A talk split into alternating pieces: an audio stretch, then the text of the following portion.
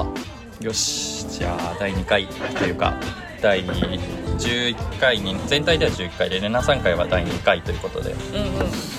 じゃあえー第10回、F えー第11回ごめんなさい、えー FM 荷物ですね、えー今回もあのめちゃくちゃ面白い本屋さんの あのレナさんをお迎えしてお送りしていきます。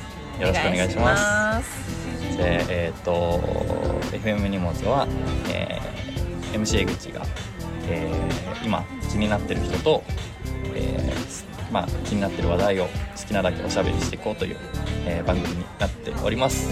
今日は今日はというか前回に引き続き自由が丘のなんか駅前の めっちゃおしゃれなブックカフェみたいなところからお送りしててちょっとマイクをね あのマイクを忘れてしまって今回。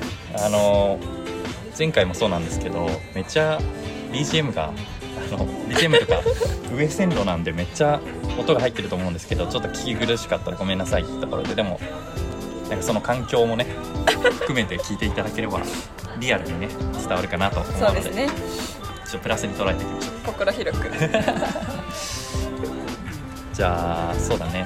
えっ、とレナさんの簡単なプロフィールは、えっと第1回でお話ししたので、うん。あのー聞いてない方いたら第1回から第10回かから聞いていただければなと思います、はい。じゃあ本日もよろしくお願いします。お願いします。はい。じゃあ前回に引き続きね今回はちょっと長尺自己紹介ということで あのレナさんの生い立ちから聞いていこうかな。生い立ちはやばい。生い立ちはやばいって。まあそうだね。まあ簡単にね聞いていきたいなと思っています。もうねあのなかなかないじゃん。こんな高校時代からの話する時。そうね。まあ思う存分ね 話していただければ。ぶちまけてやりますよ。あもう絶対なんかあれでしょ。心の中にあるでしょ。話したいことが。ある。あ実はある。ー ところでちょっとやっていきたいと思います。はい。じゃあ。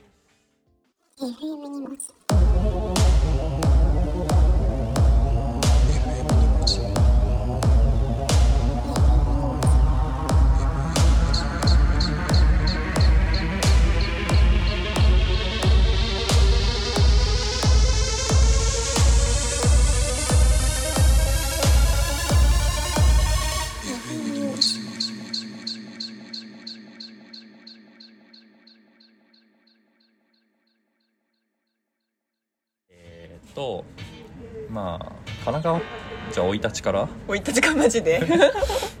あのザーって飛ばすけどね、うんうん。神奈川神奈川県出身だってる神奈川県藤沢市です。はなるほど。えーっとで生まれて、ん。生まれも育ちもまあ藤沢、うん、もう今までもずっとです。今実家。実家。江ノ島のある。そうね。湘南の風がタオル振り回してるあたりです。いやーイケイケの街ですね。で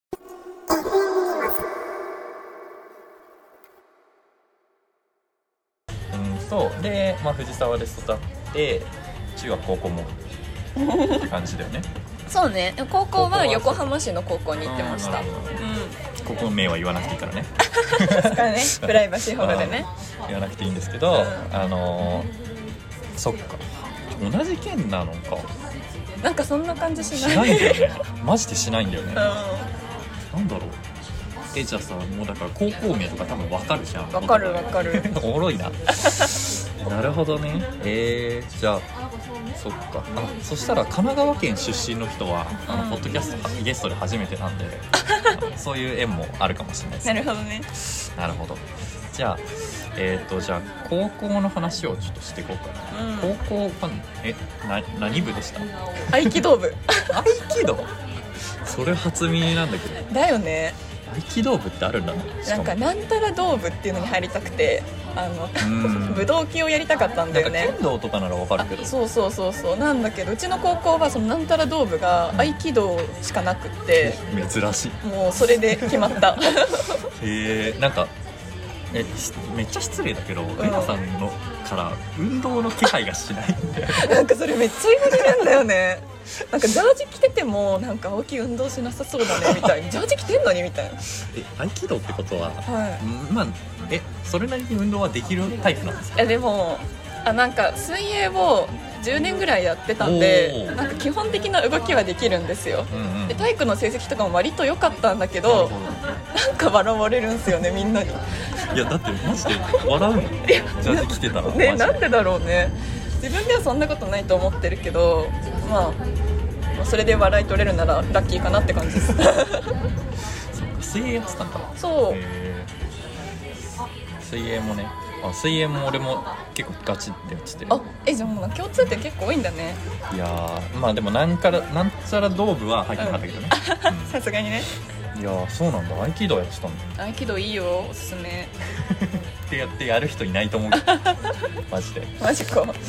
でえっとなんかその高校の時にうん。噂によるとなんか、ブースによるとねどっかに行ったみたいな話、そうね。あれはうん。3年？3じゃあちょっと待って。3年の前になんかビッグイベントとかありました？自分の中。でえー、っとねなんかうちの高校ちょっと変わってて、普通にまああの国語とか数学とか基本的な教科に加えて、2科目ぐらいだけ自分で自由に科目を選べるっていうシステムがあってでそこの選べる科目が変なのよ。変なんか あの私が取ったやつはうん「古事記」の研究するっていううん。誰が取るんみたいなやつ絶だったりそうなんかパッチワークを勉強するとか面白そうで。すなんかまあ倫理とか心理学とかも私村上龍の作品を読むみたいな、あ春樹か村上春樹か。うん村上春とかなんかもうね先生の趣味が爆発した授業を好きに取れますよっていう感じででも私は2年生の時に「古事記」の勉強をしてたんですよ、うんなんか天皇制について思うところがあってね。でこれもまた話すと長くなっちゃうからお省くんですけどそこで なんかそこで普通に他の授業も好きだったんだけど、なんか自分が知りたいって思うことをめちゃくちゃ調べてでしかもそれが答えのない問いでうんでそこに対して自分の考えをまとめて発表するっていうところがすごい面白いなと思って。そこでなんかこう自分の興味関心をとことん追求してやるぞみたいな気持ちが高2の時に芽生えたかなって思います。高2の時で芽生えちゃったんですねそんなことが。芽生えちゃった。高2なんだってもうな何してたか覚えてないの荒野行動やってた。ずっとやってた。荒野行動とクラクラやクラロワかやってた。あった。ないやーそっかでその、なんて言うんだろう。その意思というか、うん。アイデンティティみたいなのがなんとなくできたタイミングで、うんうん。そのベトナムっそうだてなってねくるのか、そうそうそベトナムはな、えーそれはなんだろう。うん。う学校のうん。あれで行ったのそうそうそうその選択科目が3年生でまた別の選べるようになったから,、か日本と世界のキャリアデザインを比較するっていう授業が。え高校でキャリアやってんの？やってた。すごいね。なんかそういうの好きな先生がいたんだよすごいね。ねいや本当いろんな授業あってなんかタイの奥深くの村に行ってそこの原住民と一緒に住むみたいな授業もあって。えそれやってんの？タイの原住民と住む授業あるの？そうなんか電気も通ってない村に行って1週間ぐらい住んでるみたいな子たちもいた。えー俺そその高校行きたかったの めっちゃ面白かったよ。なるほど。っていうか、うん。レナさんのあなんかその人柄は多分だいぶそこで吸収さいやれてる。気がそれするそう。多分私のアイデンティティこの高校でできちゃった。やばいね、うん。ぴったりだったんだろうねちょっと自分個人的には、うん。あのハルキストなので 村上春樹のあの話でちょっとねとかねそう。うん。あのタイじゃないけどラオスの話とかもね、うんうん。そう村上春樹が書いててうんうんちょっと本当にその学校に行きたかったなっていうのはちょっとうんうん思っちゃったな、なんかね ここまで行ったら高校バレるんだと思うんだけど別にいいんですけどバレても校則がなかったんですよそもそも。で授業中何しても怒られない。携帯いじっててもご飯食べててもっていう、まあ、そうなんか問題児かと思いきや、まあ、個性を大事にするっていうところがもうずっと一貫してある高校だったんで。えじなんかさ、うんうん。ここれに似てる？学校違う。あ違うか。違うかまあだからこう自分っていうものを抑え込んで生活する必要なくねっていうギャル的思考がそこで多分生まれてる、お前頭のいいギャルだけどね。そうなんだよね。そう。言われてた。頭のいいギャルが集まる高校みたいな。やばいねそれ。へええ？女子校ではない？女子校あ。ごめん。察した察した。うん。いやでも女子校感はするのでめちゃくちゃ女子校です。マジで女子校。なるほどね。あなるほどね。オッケーオッケーオッケー、うん。あはいオッケーオッケー。ベトナムだよね。ー あそうベトナムね。そうそうそう日本と世界のキャリアデザインを比較するっていう授業でベトナムに研修に1週間ぐらい行って、まあ、その現地の大学生とうん。こう交流するっていううん。やつだったんだよね。なるほど。ベトナムでなんかあの学んだことがあるみたいな話をちょっと小耳に挟んだんですけど、やっぱ一番うん何がというと難しいと思うけど。うんうん。なんかそのベトナム行く前に何者の映画を見たんだよね。そこで出てくる。そうそうそう。何者の映画をただ岡田将生が好きっていう理由で見に行ったんだけどなんか行ってみたらびっくりしちゃって、うん。黒いスーツのね着た就活生がこう会場の中にバーって散ってって、うんうんうん。なんか一生懸命うなずいてうん。メモ取ってみたいなのを見た時にもうちょっとなんか引いたというか マジかみたいな衝撃がすごくってなんかどこに向かってるか分かんなかったんだよねその人たちが。っていうモヤモヤを抱えてたんだけどベトナムの学生たちってすごい日本語ペラペラだったり英語ペラペラの子が多くってなんでそんなやるのって聞いたらもうなんか明確なビジョンがあったのよねその子たちには。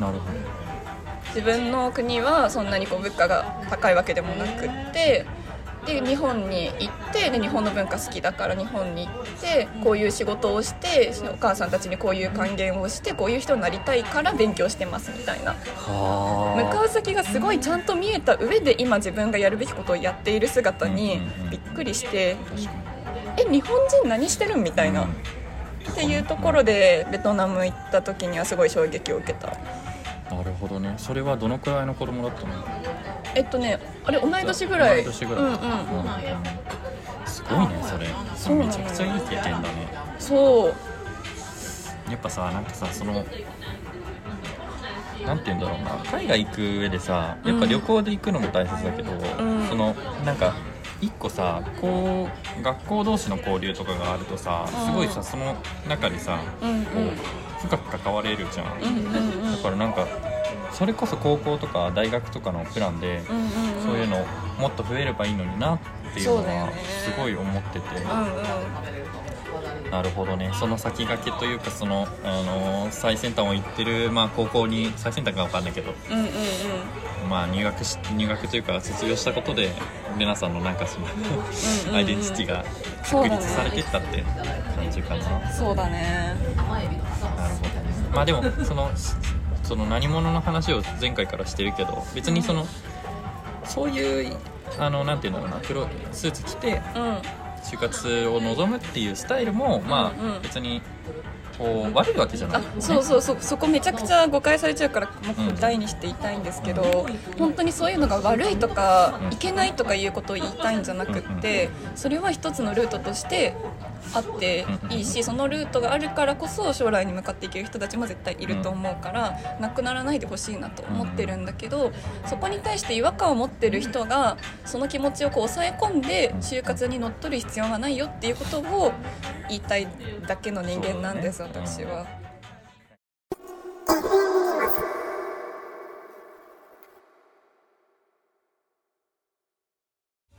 なるほど。でそこでまあじゃあちょっと戻る話を戻しまして はいはい。ベトナムでそのキャリアみたいなところに、まあ、興味ができたと。そうそうそう。そのそれこそその子供たちっていうかその同級生のねうんうんうん。されてで、まあ、日本に戻ってきました。戻ってきました。で、まあ、大学入学しました。実はその前にもう一個ビッグイベントがあってカットコンテストにモデルとして出たんですよ。ベトナムから帰ってきて何ヶ月後かにはいなんか学校から帰ってきて駅歩いてたらうん。なんか急になんかねすごいラフな格好をした男の人から「カットコンテスト今度出るんですけどモデルやりませんか?」みたいな。そう絶対詐欺じゃんと思って怖みたいな。でだからあ「そういうの興味ないんでいいです」とか言って行ったんだけどなんか私それまで自分の見た目にすごいコンプレックスを持ってたんんだ。よね。そうそうそう。なんか目結構細かったり、まあ丸顔だったりとか決してなんかこう世間一般で騒がれる美人っていう顔とは結構程遠いなと思ってるんだけど、うんって言われた。まあいいんだけどでそこに対してまあね細いよねとか言われること顔が薄いよねみたいな言われることにすごいなんか疑問というかモヤモヤ抱えててあそうなんだでもしこのカットコンテストの話が本当だったらこれにチャレンジしたら私ってすごい自分に自信持って変われるんじゃね？みたいなおーなるほど。風に思ってなんかもう電車待ってたんだけど急いでもう声かけられたところに戻って。はいはいえさっきの話って詐欺ですかみたいなことを聞いたのよ。そしたら詐欺じゃないよって言ってくれてあそうなんだ詐欺じゃないんだえちょっと聞きたいです話みたいになったら1週間後出ることになってカットコンテスト一週間後。1週間後、ね。そう髪の毛オレンジにしてめちゃくちゃパーマかけて今とはなんか似ても似つかない格好で出たんだけどなんかその時にすごい思ったことが2つあってまず1つはコンプレックスについてでどんなに周りの人がとやかく言ったとしても自分が一番自分が美しいって思ってたらそれはもうね美しいんだなっていうことなのよ。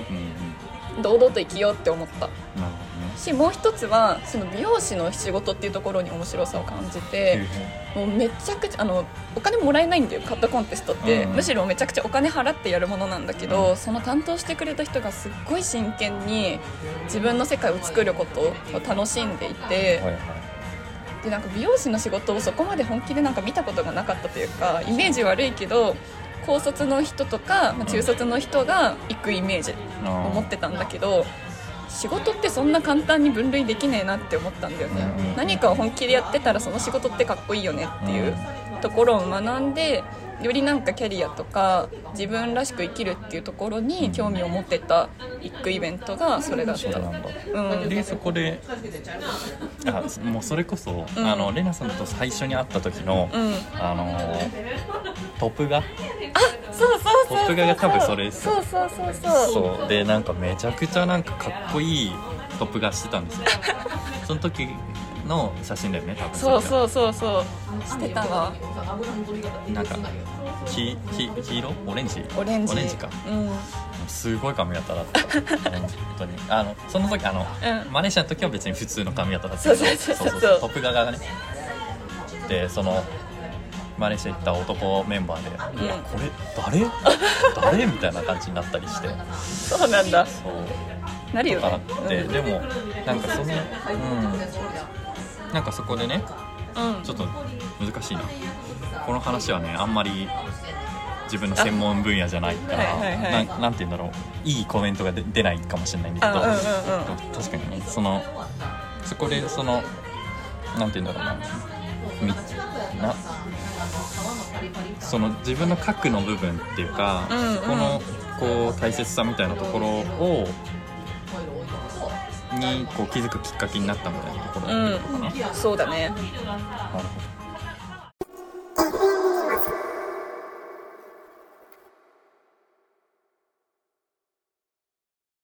あじゃあそのそっからこう大学じゃあの話に。そうだね。大学入ってうん。学部は心理そう。あの文学部の心理学科。そう。なんか理由とかあるんですか？そこ。そうね。まあみんな高校3年生ぐらいになるとどこ行こうかって悩むと思うんだけど興味を持ってたのが人だったあっていう感じかななんかやっぱ根本的に人が好きなんだよね。人ラブって感じで。例えばこう友達にすごい強く言われたとするじゃん。でその友達に対して否定する気持ちよりも先になんでこの子はこういう考えになったんだろうみたいな風に考えることがすごい多くってそういう話を先生にしたらそれ心理学科だねみたいな。うん。じゃあ心理学科にすっかみたいなえこれでもマジメモだよ今の。マジ？マジで今の名言出たよ。嘘。そのね人の悪いところじゃなくてうん。そのなんでこう考えたんだろうっていうところを考えるっていう。もう本当に、名言だって。うん。めちゃくちゃでもその気持ちは分かって、うん。なんかそうやっぱそのさ話っていうかさその人のその悪いところじゃなくてみたいな部分ってうんうんやっぱ組織とかで行動していく上でめっちゃ重要だと思うんだよね、でもうんうん。うんそれ分かっててもやっぱなかなかね、うんうん。そうあのやっぱ悪いと思ったことは悪いと思っちゃうし、うんうんそこが難しいところではあるんだけど、うんうん。それをねレナさんは高い次元で 成功してるっていうかすごいんだよな本当に。なんかね本当にね話しててもね、うんなんか角がないというか、えー、なんか嬉しい。角がないのに尖った生き方してるっていうのがすごい すごい。ハイブリッドだ。ハイブリッドだよイエそういつなるほどね。そこで、うん。やっぱりその人に興味があってみたいなところで、うん多分よくゆくはそのさメンタルヘルスうんヘルスみたいな話につながっていくと思うんだけど、まあ、そこのきっかけがうん。その部分ということで、大学1年生でなんか印象に残ってることとかあります？いや1年生やっぱマレーシアと長野かな。まあ長野も1年生か。そうギリ。マレーシアの話する、マレーシアの話簡単に。うん、めっちゃでも俺にとってはめっちゃターニングポイントでうんうんうん。そこやっぱでも1ヶ月っていう、まあ、に短いんだか長いんだかよく分かんない期間うんうんうん。ででも俺にとっては十分すぎるぐらいあのなんていうんだろうな。あの海外にそんな一人で行ったこともなかったし一人っていうかうんうんその行ったこともなかったし、うんうん。レナさんは分かんないけど俺はさ一人で申し込んで一人で行っうんうんて説明会で誰も知らない人だあった一緒一あ緒うんうん。本当にねなんか良かったなと思って、うんそのうん勇気というか勢い大事だよね。そう。なんかうん。なんて言うんだろうな。すごい言葉で言うのは難しいというかだけどなんかそこで一つ自分の自分の話あの江口は、うんうん。あの一個突破したんだよね殻をあでなんかその自立？簡単に言えば自立なんだけど自立するようになったなっていうところでーうん。すごいねレナさんと落差を感じるんだいやけどいやいやいやいやいや里がないも里がない。レナさんはその時には出来上がってたから。いやいやいやいやいや。本当に。いつまでも出来上がんないピサの初頭だよ。でそうだね。マレーシアのことについてそうだね。なんかレナさん的にうん。印象になってる話と印象に残ってる話とかあります？マレーシアから見て。マレーシア、まあ、そのなんで行ったかっていうところなんだけど、なんか大学入ってこれからどう過ごしていこうかなって考えた時になんかなぜか両親からすごい英語の勉強しなさいって言われててへ就活で役立つから TOEICとか取っときなとか、うん。英検の勉強しときなみたいな、私英語で喋るのは好きだし英語のと映画とかねドラマ見るのは好きなんだけど、英語の勉強単語帳を見るとかリスニングの勉強するとか、そういうの全然好きになれなかったのよね。なのになんか就活というよくわかんないものに役立つからやれと。しかも、ん。結構時代が違う方に言われまあて、そうだね。え？みたいな。なんか海外にも高校の時から連れてってもらってたんだけど、あんまなんか興味が持てなくって、でベトナムはだから証明みたいな。私英語に興味ないっていうことを証明するために行くっていうなんか矛盾したようなことをしていたのよ。そう。でなんかベトナムに行ってすごい楽しかったのよ。あの英語で現地の友達とかいろんな国の人が来てたじゃん。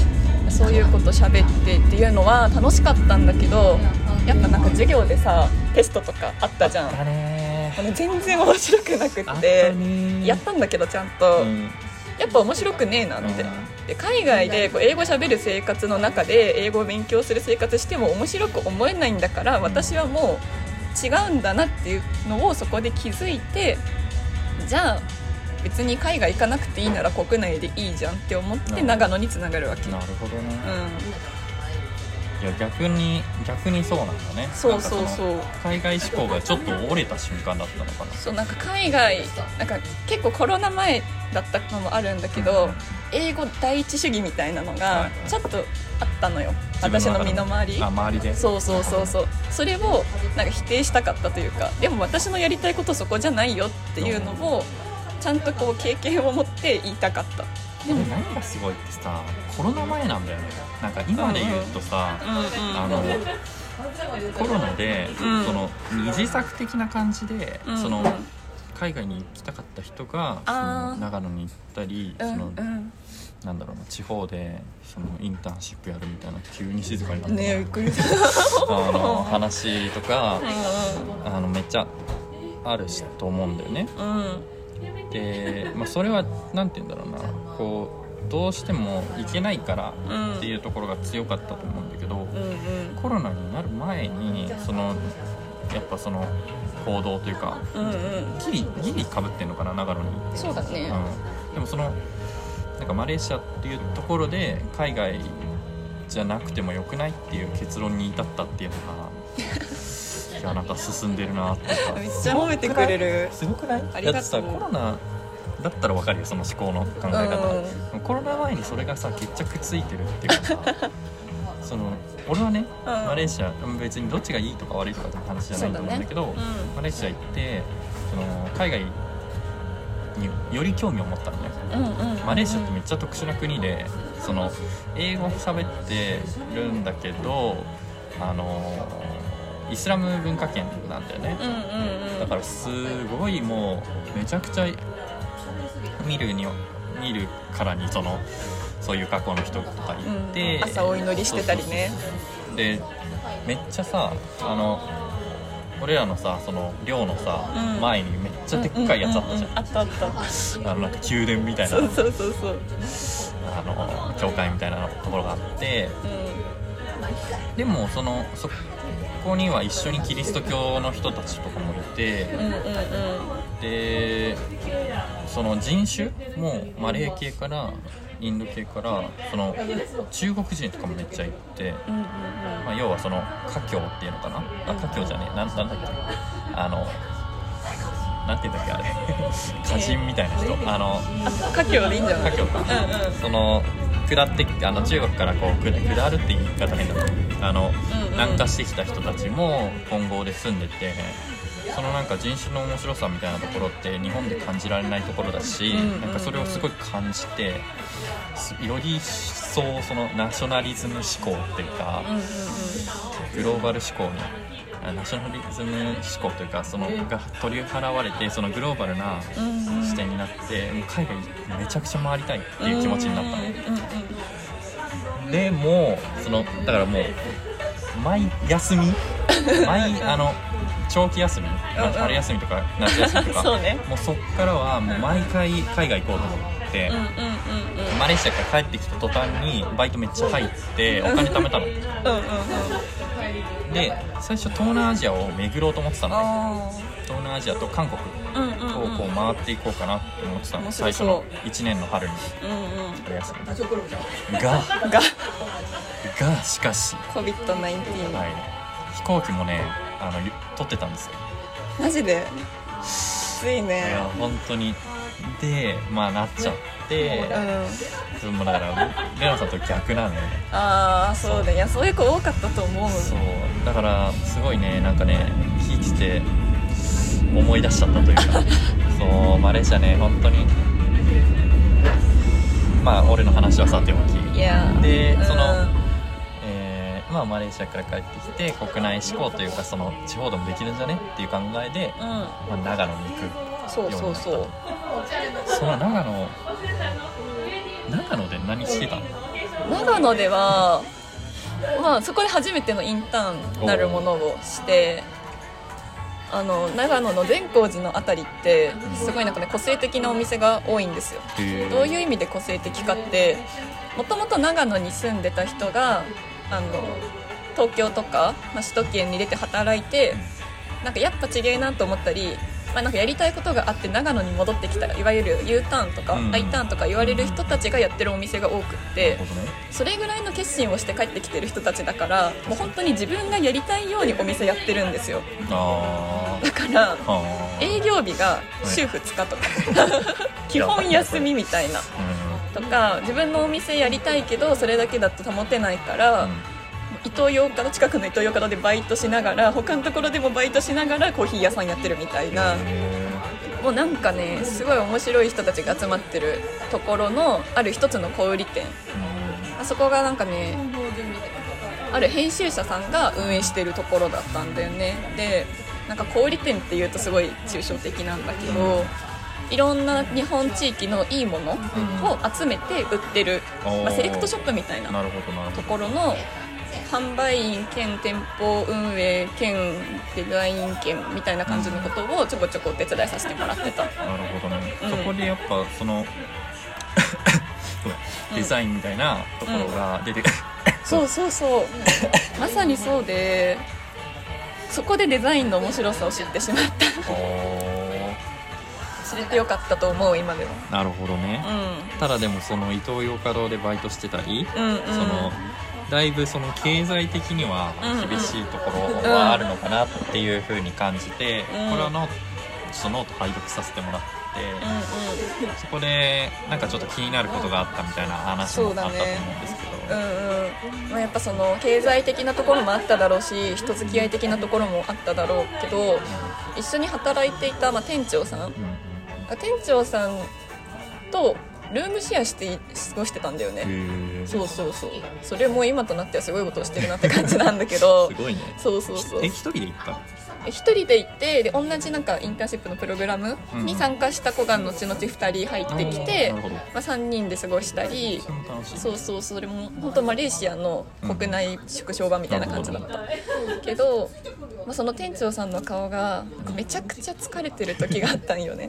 うんいやもうなんかいつもすごいニコニコしてて優しい感じなんだけどでその疲れてる時が、まあ、その店長さんは多分人付き合いっていうのが大きくって、なんかそこにすごいもやつきをうん感じていてやっぱなんかね人って幸せに生きれるって信じてるんだけどすごい夢見がちなことを言うんだけどいやまあ大事なことじゃない。そう。なんだけどそうやって暗い顔してる人がいるとどうにかしなきゃって思ってしまうののがあってはいそのことについてもなんかどうしたらいいんだろうっていうもやつきがあった。うん。なるほどね。でそこでやっぱりまたこうレンさんがずっとベトナムぐらいから続いてるこのキャリアの話うん。にこう関わってくるって感じなのかな。うんで、まあ、長野はどのくらいいたの？期間的には。1ヶ月ちょいかなまあルームシェアして。う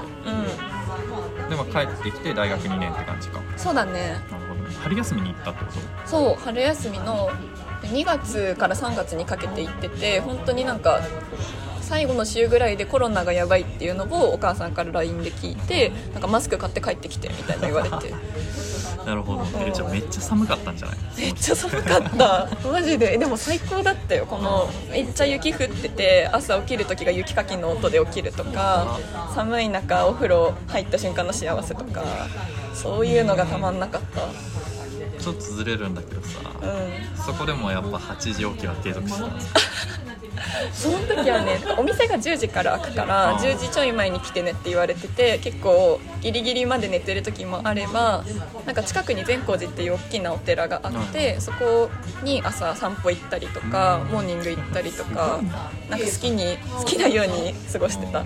でもさなんかさいや俺はそんなその長期でそのインターンとかやってあのなんだろうどっか行ってとかやったことないかわかんないけど、そのマレーシアの時にもああのなんかさ朝とかさ、うんうん。めっちゃすっきり起きれない？ああわかるわかるわかる。なんでだろうね。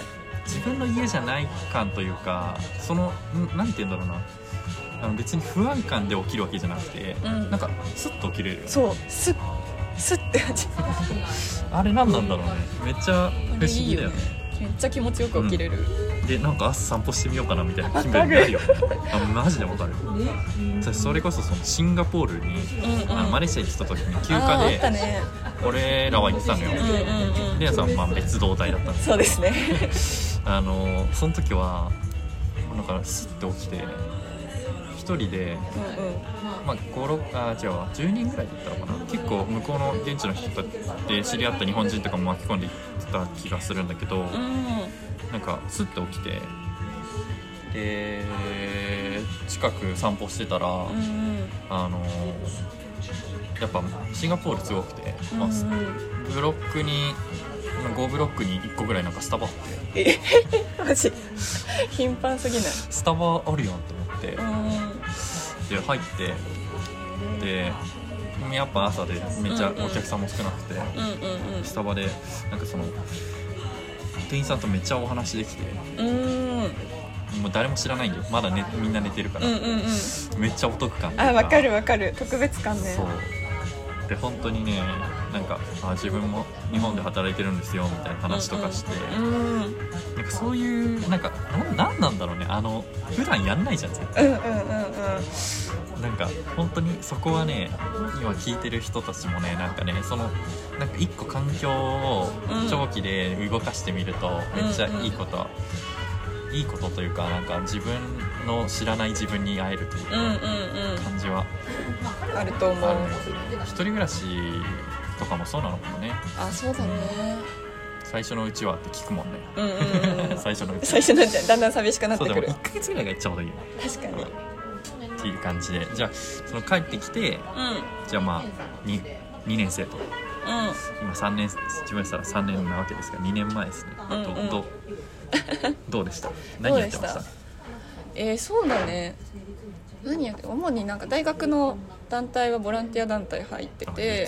そうそうそう。そこの結構なんていうマネジメントの方を携わりつつ、それはなんか自分の100%あったとしたら10%ぐらいそれで、で残りの90%ぐらいはインターンを始めてはいはそこのインターンが茨城県のめちゃくちゃちっちゃい小規模な会社なんだけど、そこでオンラインでそこから2年ぐらいやってたかな？なる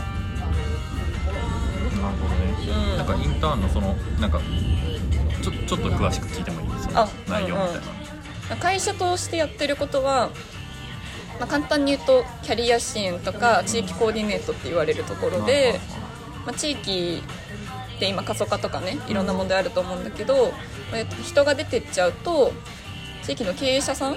いろんな企業さんがあって中小企業なんだけどそういうところがこう経営革新したくても人がいないとか足りないとか問題を抱えてどんどんなくなっていっちゃうケースもあるんですよね。でそこに対して首都圏の、まあ、副業をやりたいとか兼業をやりたいって思ってる人たちをマッチングさせることで、まあ、地域の活性化にもつながるし人のこう新しい働き方にもこう貢献していくみたいいなことをやってる会社でしたね。なるほど。いやもうなんかでも一貫してるね話聞いてると。なんか意外になんねとなく。でも別にそそあんまり意識はしてないからそう。本当に自分が心動くもの興味あるものに忠実にしてきただけなんだよ。なるほどね。そしたら結果的に見たらあなんかつながってんのかもみたいな。なるほどね。感じ。なんかなかなか俺はそのあのなんて言うんだろうな。レナさんまで行けなくておそのおこの結構その聞いてる人とかもそうだと思うんだけどなかなかこんなにこうコロコロうんうん、うん、コロコロいけないところなんですよねわかるわかる。そう。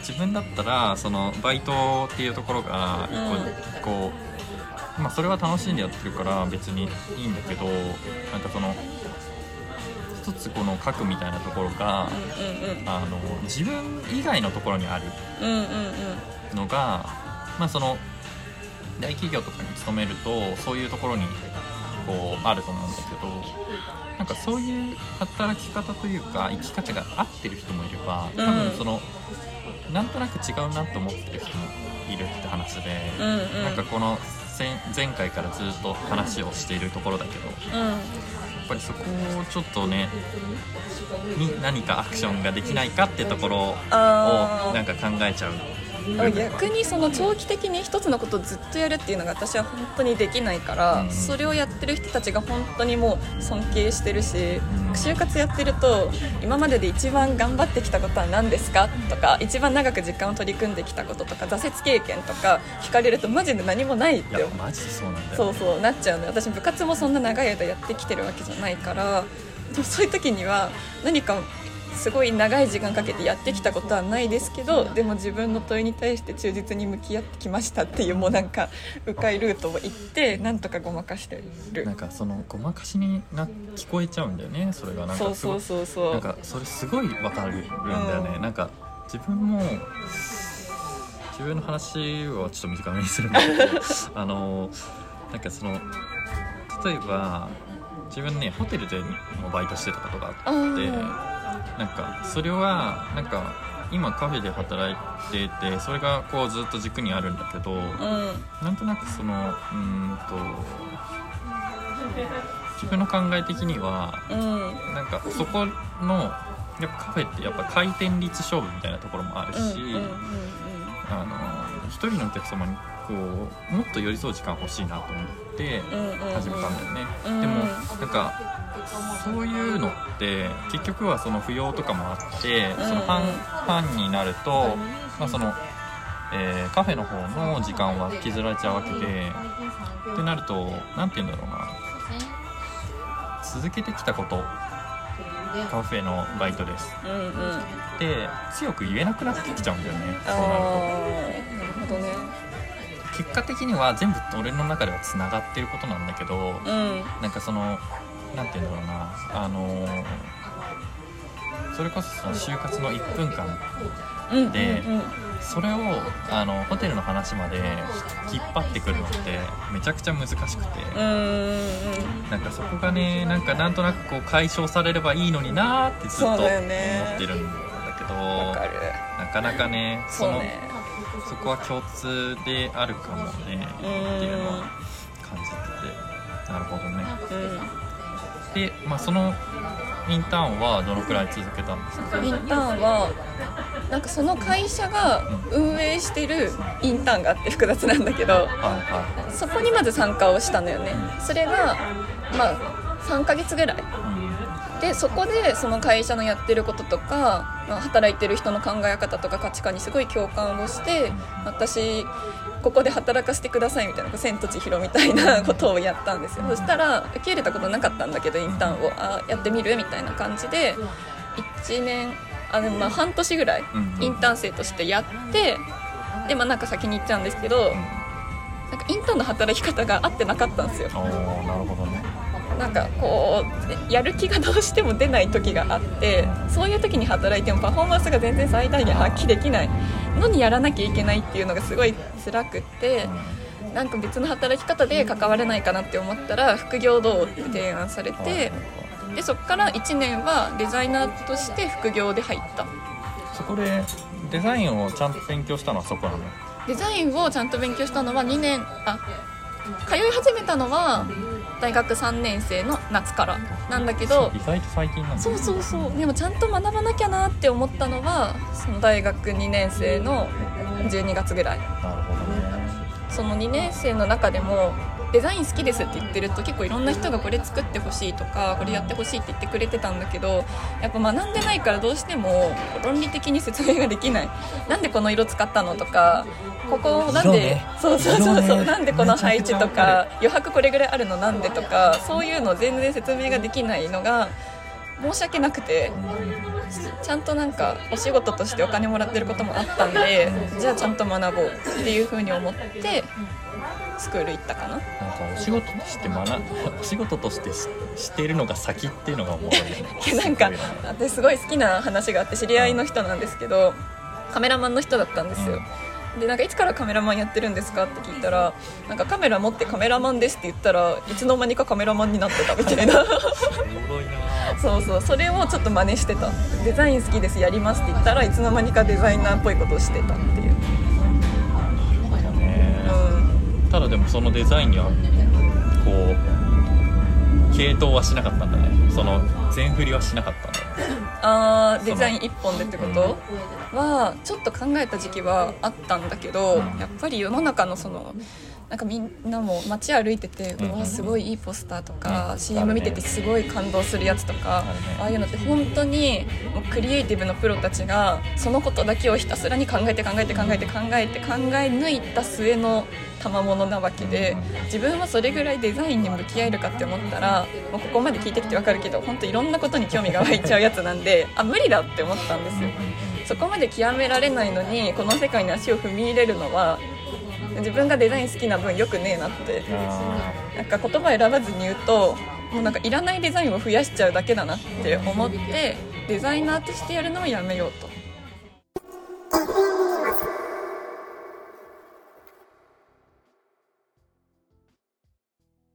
でもなんかやっぱいろいろやってみないと分かんないじゃん。